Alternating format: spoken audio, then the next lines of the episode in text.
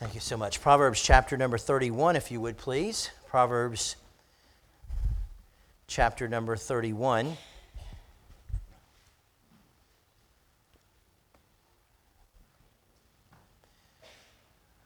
Verse 28 of Proverbs 31 says, Her children arise up and call her blessed, her husband also, and he praiseth her. This morning, I would like for us to look at a number of women in the Bible and some of the truths that they can teach us as we walk through their stories. Some of them will be named, some of them are unnamed, but their truths are nevertheless preserved for us in Scripture. All mothers teach their children either through edict or example. Rebecca taught her son to be a deceiver. Jezebel taught Ahaziah to serve Baal. Asa's mother was removed from being queen because of her idol worship, and he was going a different direction.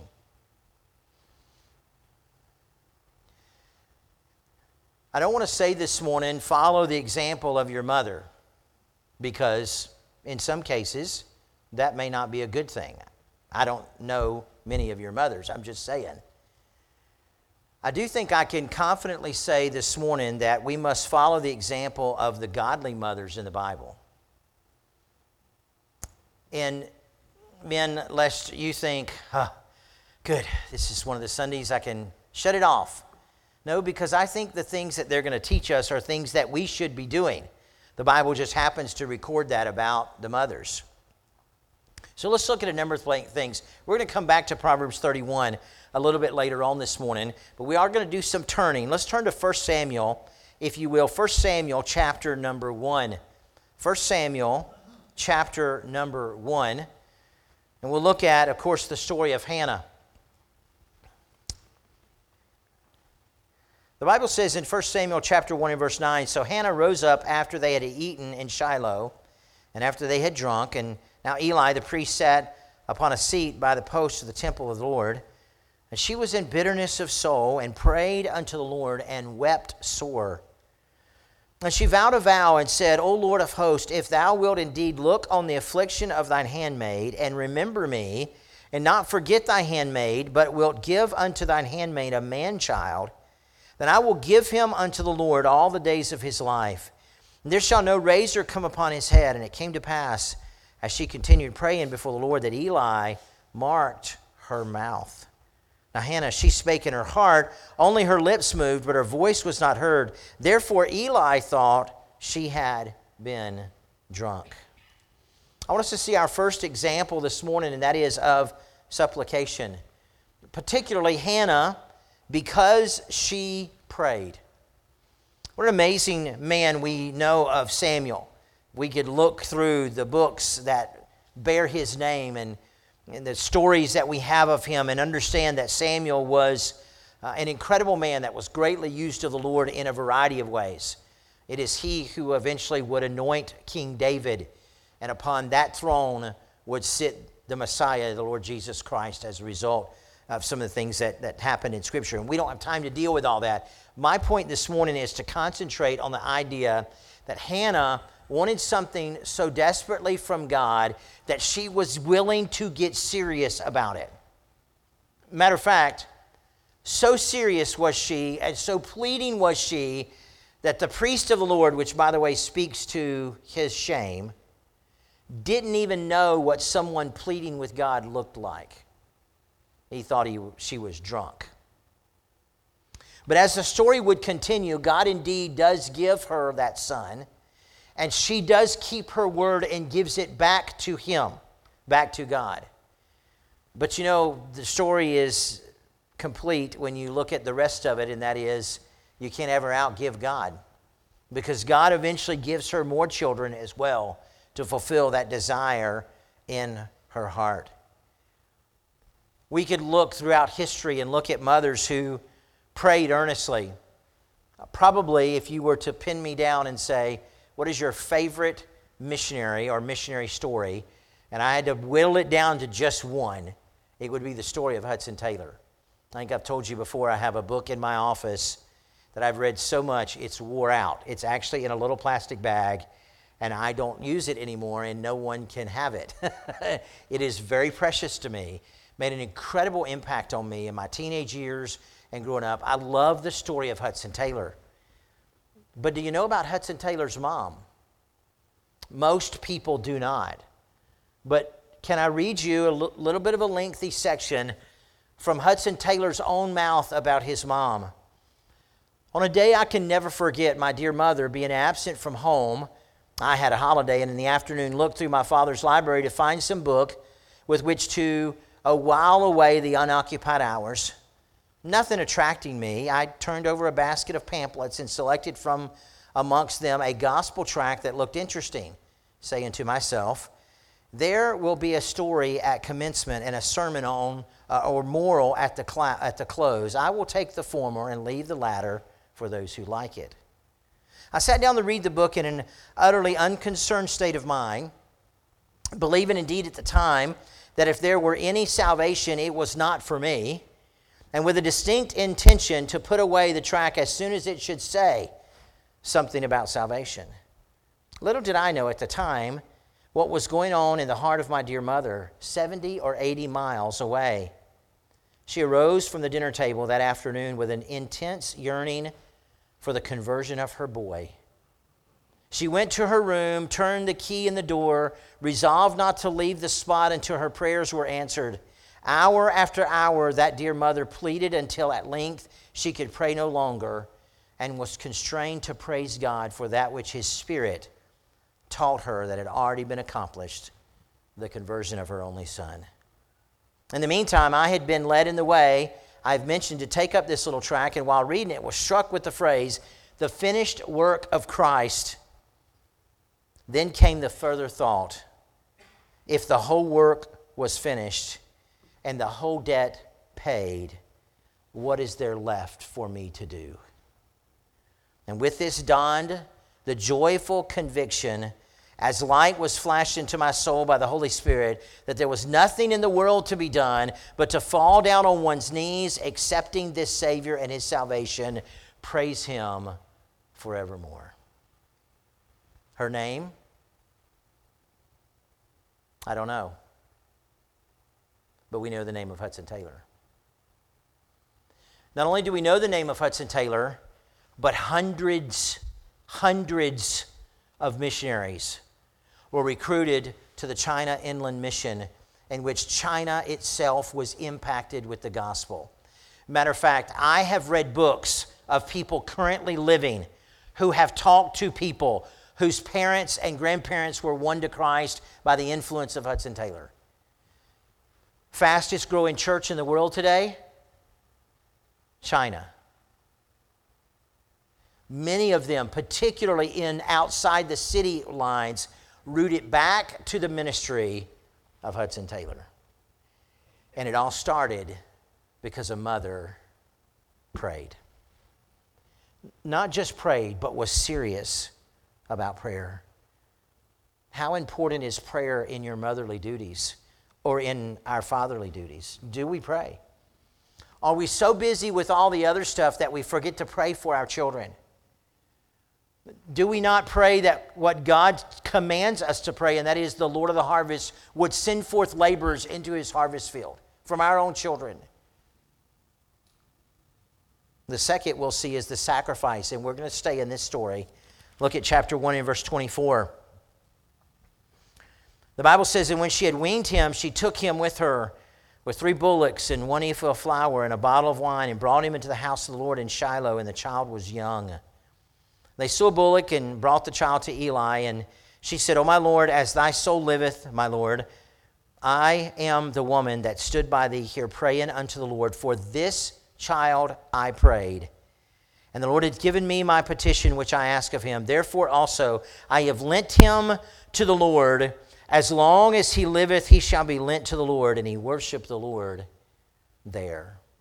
We see number two, sacrifice.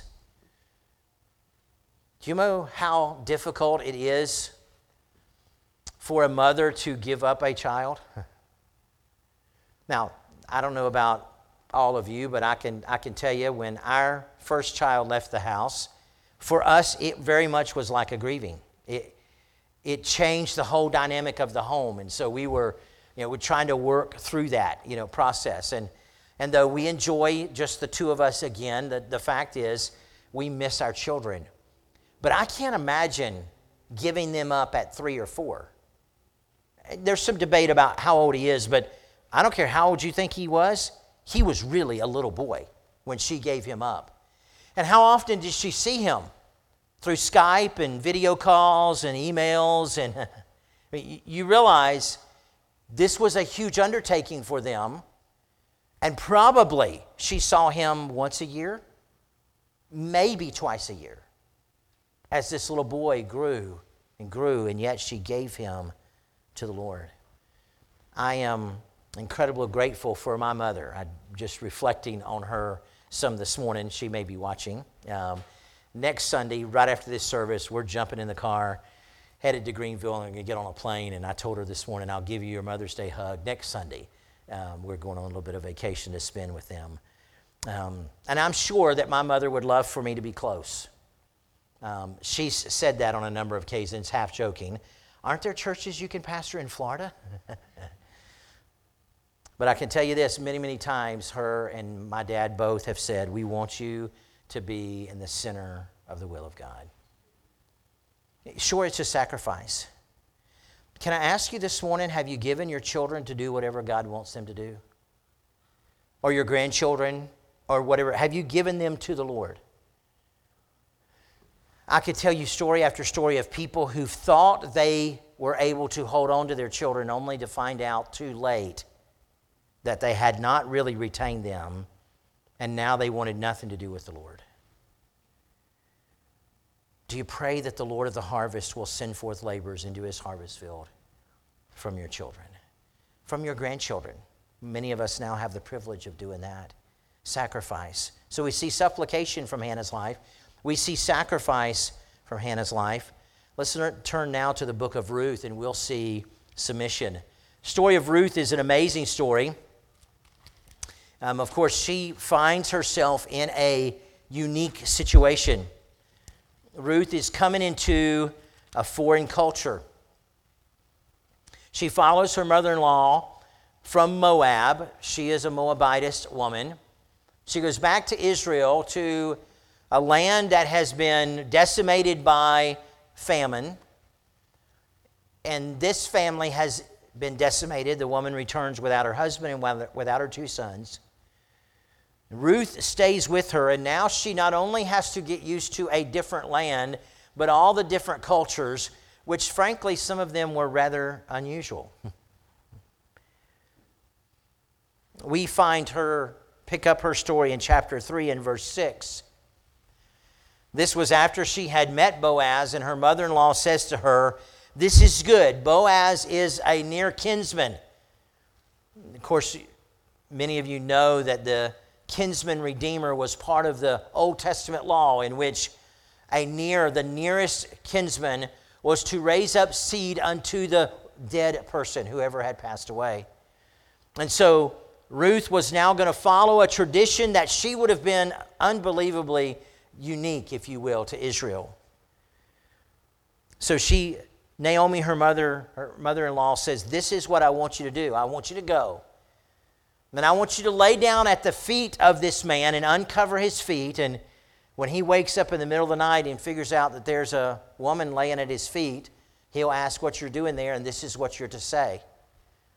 Now, I want you to just try to put yourself there. If you actually understood the custom, how unusual that would be, let alone if you were a foreigner. Notice what it says in chapter 3 and verse 6. And she went down into the floor and did according to all that her mother in law bade her. She simply obeyed what her mother in law told her she needed to do. Now, did, did Ruth's obedience, did she know uh, instinctively that, boy, something wonderful was going to come out of this? I, I don't think she did.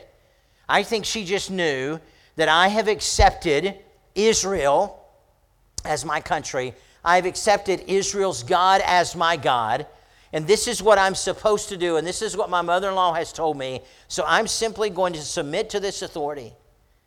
By the way, Ruth always looked to the needs of others, didn't she? I mean, you think about what she had done before this. She had gone to a field and she had harvested the grain and she had beat it out and she had brought it home to her mother in law. And, and when they fed some of the poor people food at lunchtime, she would eat just enough to quench her hunger. And then she'd tuck the rest of it away to take it home to her mother in law to make sure that she was being fed as well. Wow. She submitted to a tough assignment. What was the reward? Well, not only did she get to marry Boaz, and not only indeed did a seed be raised up from Boaz, but Ruth is one of a few women in the line of Christ. She became a part of the most famous lineage ever held simply because of her submission. Sometimes, even when the task is hard, God asks us to submit to authority when we don't understand it all.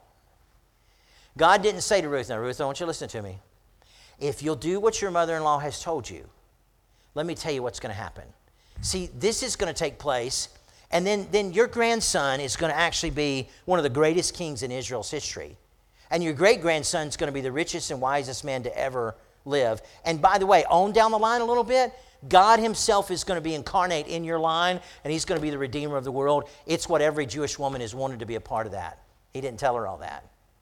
In the moment, at the time, she just needed to do what she was supposed to do. Really, we could say this. I want you don't miss this this morning. We could say this very clearly. This was just a simple, ordinary day in which Ruth needed to obey what she was told to do. No one thought it was going to be this spectacular event, but it ended up being so when we look back on it.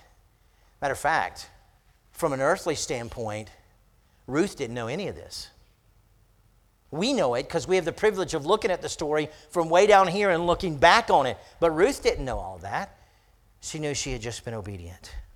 Submission.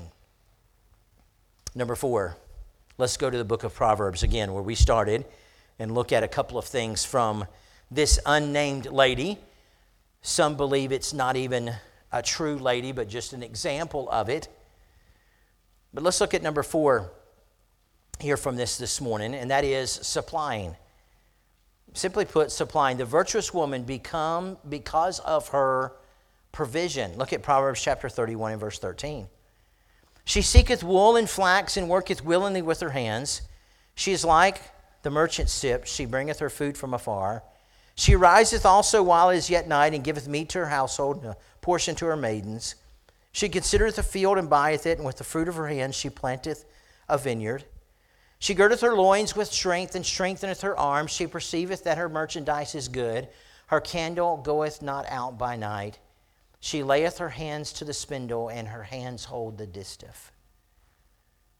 Now, I can, I can tell you that most of the time, when we read through that text of Scripture and the accompanying verses that come with it, most of us go, uh, wow. like, um, how does one person get all of that done? You know?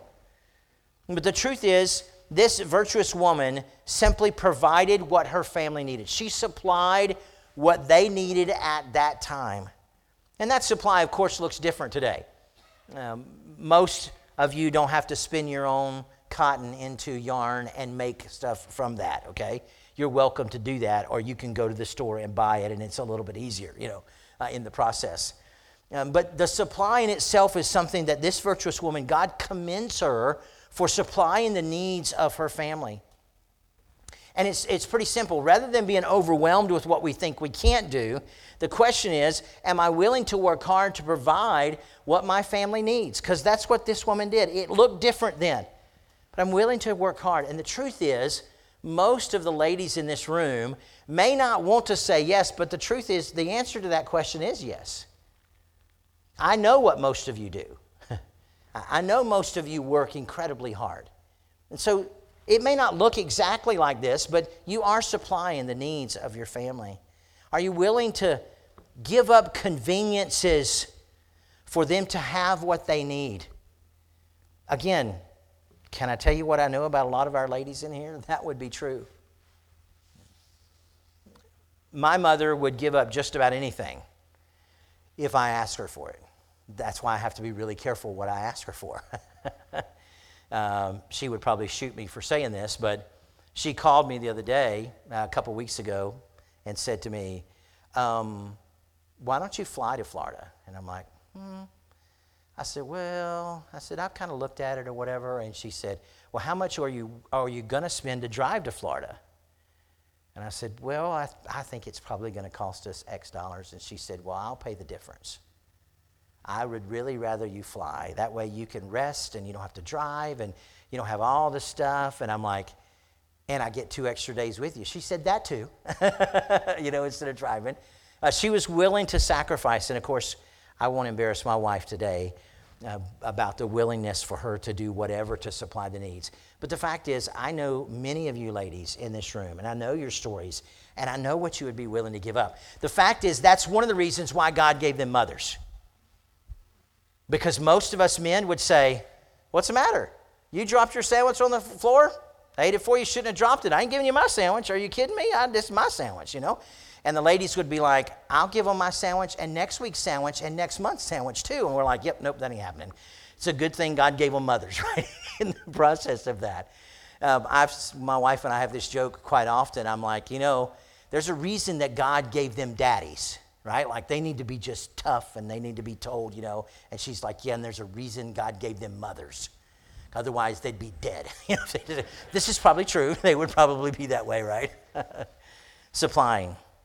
But we see again, number five here from this virtuous woman, verse 20. She stretcheth out her hand to the poor, yea, she reacheth forth her hands to the needy. Number five, we see serving. The virtuous woman because she served others. She didn't just meet the needs of her family, but she served other people. Do your children, your family see you serving others? Can I encourage you along this line, or do they see you griping about others? Do they see you willingly serving the needs of other people and thereby reflecting Christ, or do they see you griping about it all the time? And then you wonder why they don't want to serve when it comes time for them. We see number six from this virtuous woman as well her speech. Verse 26 She openeth her mouth with wisdom, and in her tongue is the law of kindness. What kind of speech do you use at home, ladies? It may not be filthy speech. You may, oh, of course, I would never use that kind of language but it is unkind speech? Do, you, do your children know that, hey, don't mess with mom today? She's in one of those moods. You might get your head bit off. You know that that really shouldn't be something that's in our home because kindness should be a part of what's happening. And it looks what it says here. She openeth her mouth with wisdom, and in her tongue is the law of kindness. This was exactly what she was known for. Amazing, her speech. Many claim that they would never be, virtu- to be a virtuous woman. I could never do all these things. But can I ask you, could you be virtuous in your kindness? Can you be kind to people? I think I could do that. Oh, okay, what about your speech? Could you use the right kind of language when you're speaking to others? Well, well, sure, since God commands us to do that, we could do that. What about your provision? Could you work hard to make sure your children have food and clothes and so forth, whether that's going to the store to buy it or whatever you well sure i could i could probably provide for them you see sometimes we put such a high standard up here of thinking well i could never do those things but the truth is we can be kind we, we can provide. We can use our speech in a way that's pleasing to the lord. Let's take our bibles and turn to luke chapter 1 i told you we'd be turning some this morning. Luke chapter 1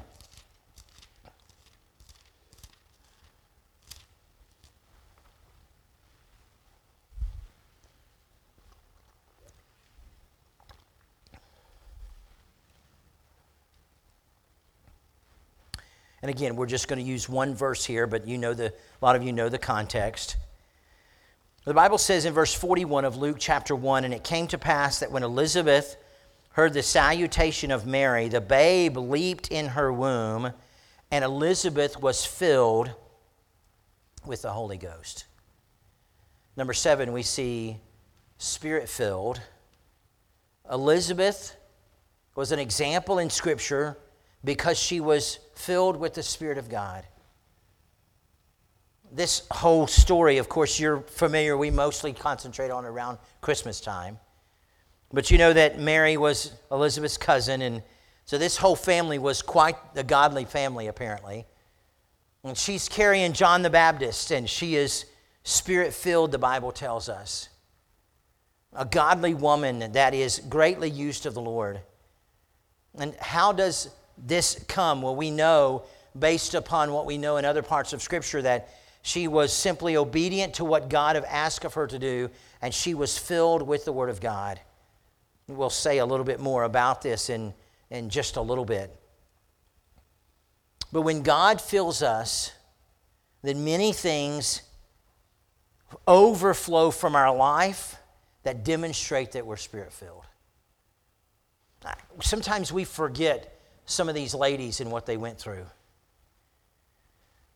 If Jesus was only six months younger than John the Baptist, then how old was John approximately when he died? We believe Jesus was probably 33 or so.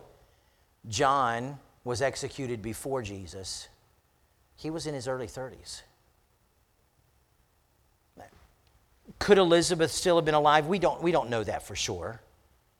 But the fact is, her son went through a great deal of sacrifice even before he ultimately died because he spoke truth. Elizabeth was willing to do those things because it was part of the plan of God as they worked through it. And you remember the uniquenesses of their story where their, her husband couldn't speak when he came out, and so she had to work through this whole process together. And even at the naming of the child, his name is going to be John. And they're like, What? There's nobody in your family that way. Uh, yes, but this we've already talked about this, even though he couldn't speak. And sure enough, John the Baptist. Can I ask you, do your children know that you obey God? Do your children know that you're saturated with the Word of God? That that's what comes out when you're jostled? Because all mothers are. Sometimes, hmm, I don't know, 60 or 70 times a day. right? She was spirit filled. I want us to see number eight. Now you know why I didn't tell you how many points I had at the beginning of the message, right? It'll make you nervous. Look at John chapter 2, if you would, please. John chapter number 2.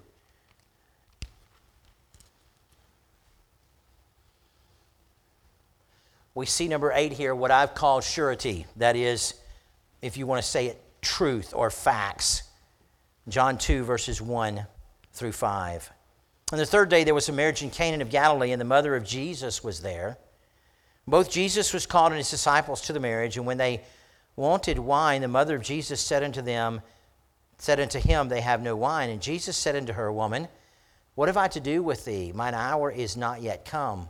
By the way, I don't have time to go into this, but this was not a disrespectful statement by Jesus. His mother said unto the servants, Whatsoever he saith unto you, do it. Now, here's, here's the point, okay? Mary believed Jesus was who he eventually would claim to be. And you're like, well, of course. I mean, she had all these facts and all that kind of stuff. I, I got that, all right? I understand that. But when no one else believed that Jesus was the Messiah, Mary already knew he genuinely was, by the way. and she said to them, He can do anything. Whatever he says to you, do it. Because let's be honest, if a guy walks up to you and says, Hey, they need some more drink here at this feast, go fill up some buckets of water. You're probably not likely to go, Oh, okay, right? And remember, this is not that these people already are very familiar with Jesus. Because later in this text, it's going to tell us what about this miracle? It's his first one. So his ministry is just starting. Really, we haven't heard from him from eight, for 18 years. He was 12 when he was reasoning in the temple. Now he's approximately 30, 18 years. So it's not like everybody is familiar with him. And yet, Mary believes in him, believes him to be exactly who he's going to claim to be. You mothers today do not have the Son of God as your son, regardless of how much you think he's the perfect little boy. but can I tell you this? But as God works in your life and his life, do you instill in him a confidence of what God is doing in his life? In other words, does he find from his mother a Holy Spirit inspired, if you will, and I, I, don't mean that in a disrespectful way, a biblically charged opportunity for him to fulfill exactly what God has created him to fulfill? Can I tell you that's pretty powerful, moms? Matter of fact, I would argue you are one of his first and most critical cheerleaders. It's going to be important that you, as that mom, follow these things, that you beg God to do something in his life, that you be willing to sacrifice whatever for that to be done. And then when he begins to step out, that you are one of those cheerleaders saying, Yes, I know you can do it. I'm not talking about the frivolous psychological stuff. I'm talking about the genuine, hey, I believe this is what God wants. See, my mother tells me stories about me as a little bitty guy that I wouldn't know if my mom didn't tell me. And she says things to me like, Son, I'm not surprised where you are today. I'm not surprised you're preaching the Word of God. That's what you did when you were a little boy. That's what you've had in your heart from the very beginning. I don't remember those things, but I'm sure glad my mom shared them with me. She said, when I was a little bitty guy, hardly old enough to even speak, we lived in this little trailer park. And uh, she said, I would take old orange crates. There were a lot of orange trees back in those days. And I would stack them up and gather the neighborhood boys around and preach to them from my pulpit of wood that I made out of orange crates, you know. I love those kind of stories now because of what God has allowed me to do now, and yet it was there then. My mom's the one who kept those stories there. Ladies, how powerful those things are. But I want us to look at one last one. Take your Bibles and turn with me to 2 Timothy. 2 Timothy. You, of course, are familiar with this story as well. Look at the last S here, and that is the scriptures.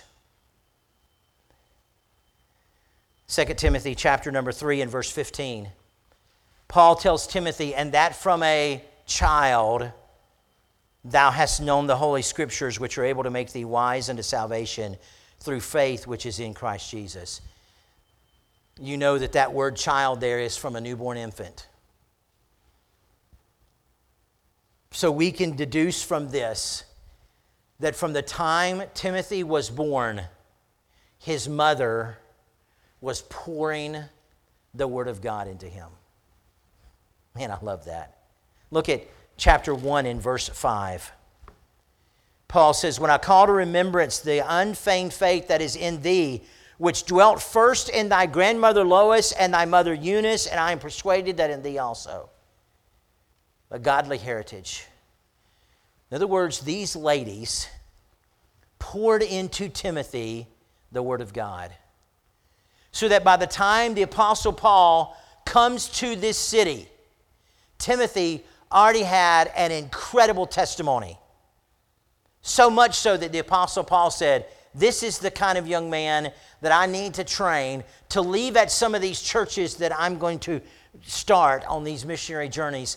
And he takes Timothy with him, and Timothy becomes Paul's son in the faith, and he pastors some incredible works. Matter of fact, for a while, he was the pastor of the church at Ephesus as a young man.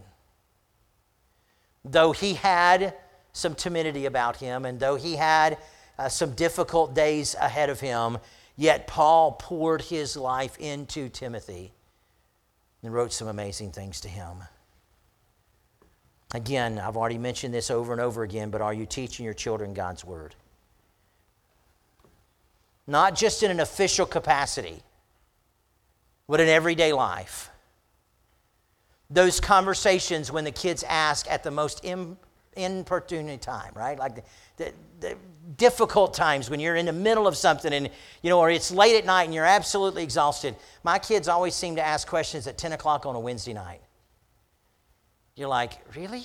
Like, I'm exhausted, right? Wednesday's my longest day. And, you know, and it's like, oh man, you know, I've been thinking, Daddy, what would you say about. and I tell you, those conversations are important. They're Deuteronomy 6 conversations.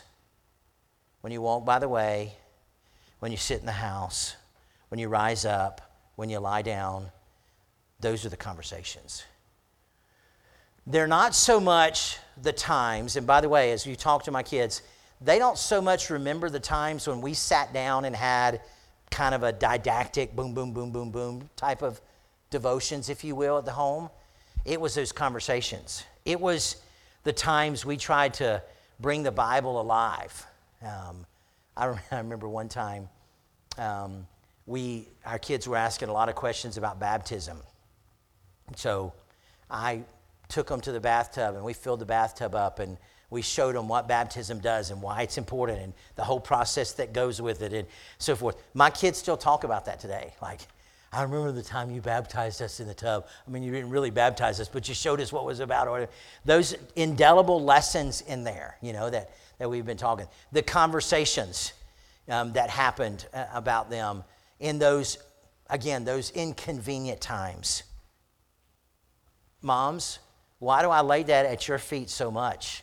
Well, this is Mother's Day for one, okay?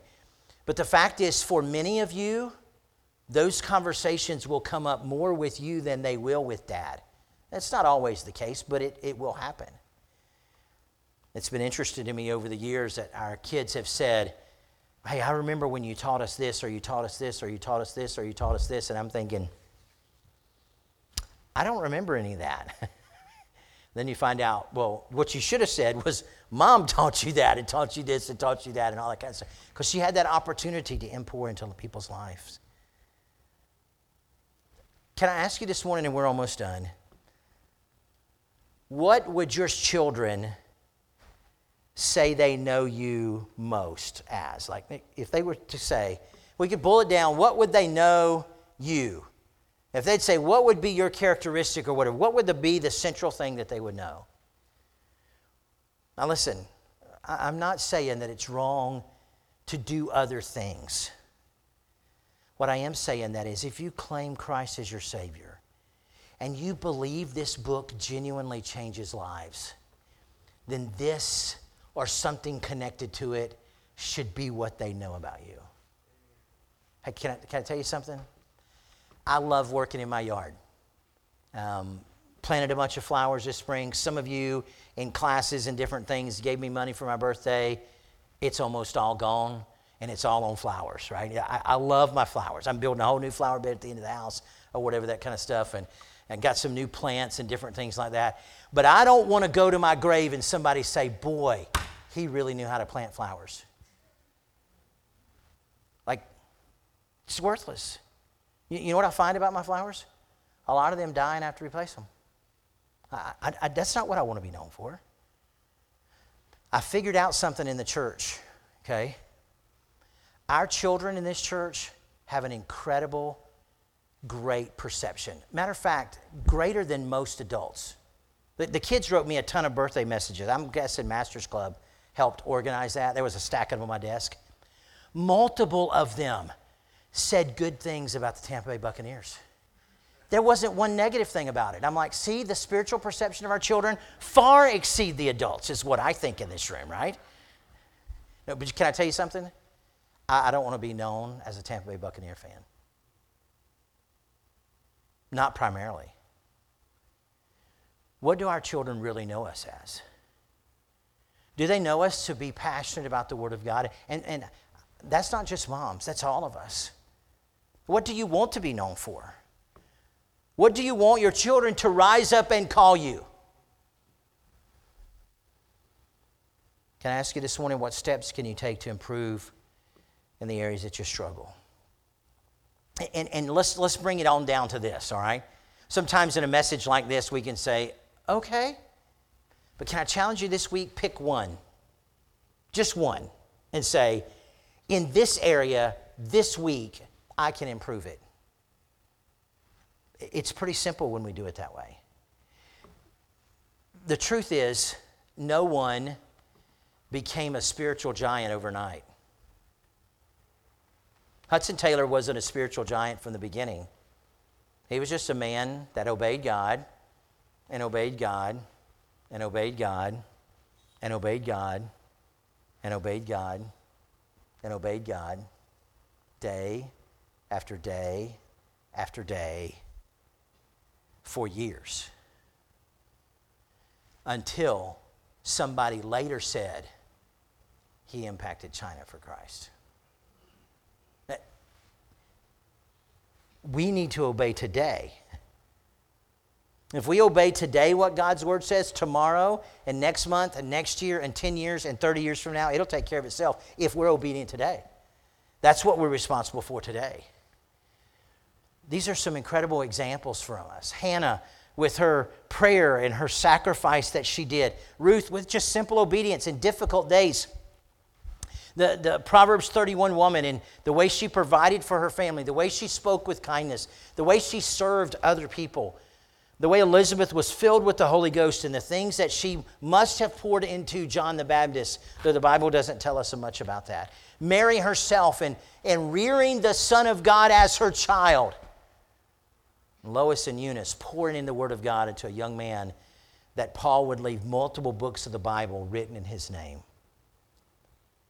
None of those ladies, I'm sure, started out to think, you know what? I think today, if I do this, one day they're going to write about me in the Bible. 3,000 years from now, somebody's going to be talking about me. No, they were just obedient today to do what God asked them to do today and let God worry about the legacy. He can handle all of that. Father, thank you for your word and thank you for the privilege we have to look into it. And for these dear ladies who made incredible impacts through their children, Lord, help us to be obedient today. Not worry about tomorrow necessarily and the next day, but today. Help us to be kind today. Help us to be sacrificing today. Help us to pray today. And though we talked about a lot of ladies this morning, we men can do the same. Thank you, Lord and work in hearts now, we pray in your name. Heads bowed and eyes closed. Again, I want to be careful not to just make a general invitation this morning. But if you'd be willing to just take one and say, I'm going to work on this one thing this week. You're like, Pastor, I don't even have any children yet. We have children you work with in Master's Club or Sunday School or here at the church or other people that you impact. We, we, these truths can be applied in all kinds of ways your grandchildren and so forth. If you just be willing to say, God, this one area, I know specifically you said this in this area, and I, I want to work on that. Would you do that this morning? I'm just going to ask you to stay seated for just a few minutes. Let them begin to quietly play. Would you allow God to work in your heart? If there's something that you say, boy, I'd like to have somebody pray with me about, then just slip out of your seat and come down here. We'll have somebody pray with you. But otherwise, would you just spend some time there? And ask God to point out an area that you can change this week.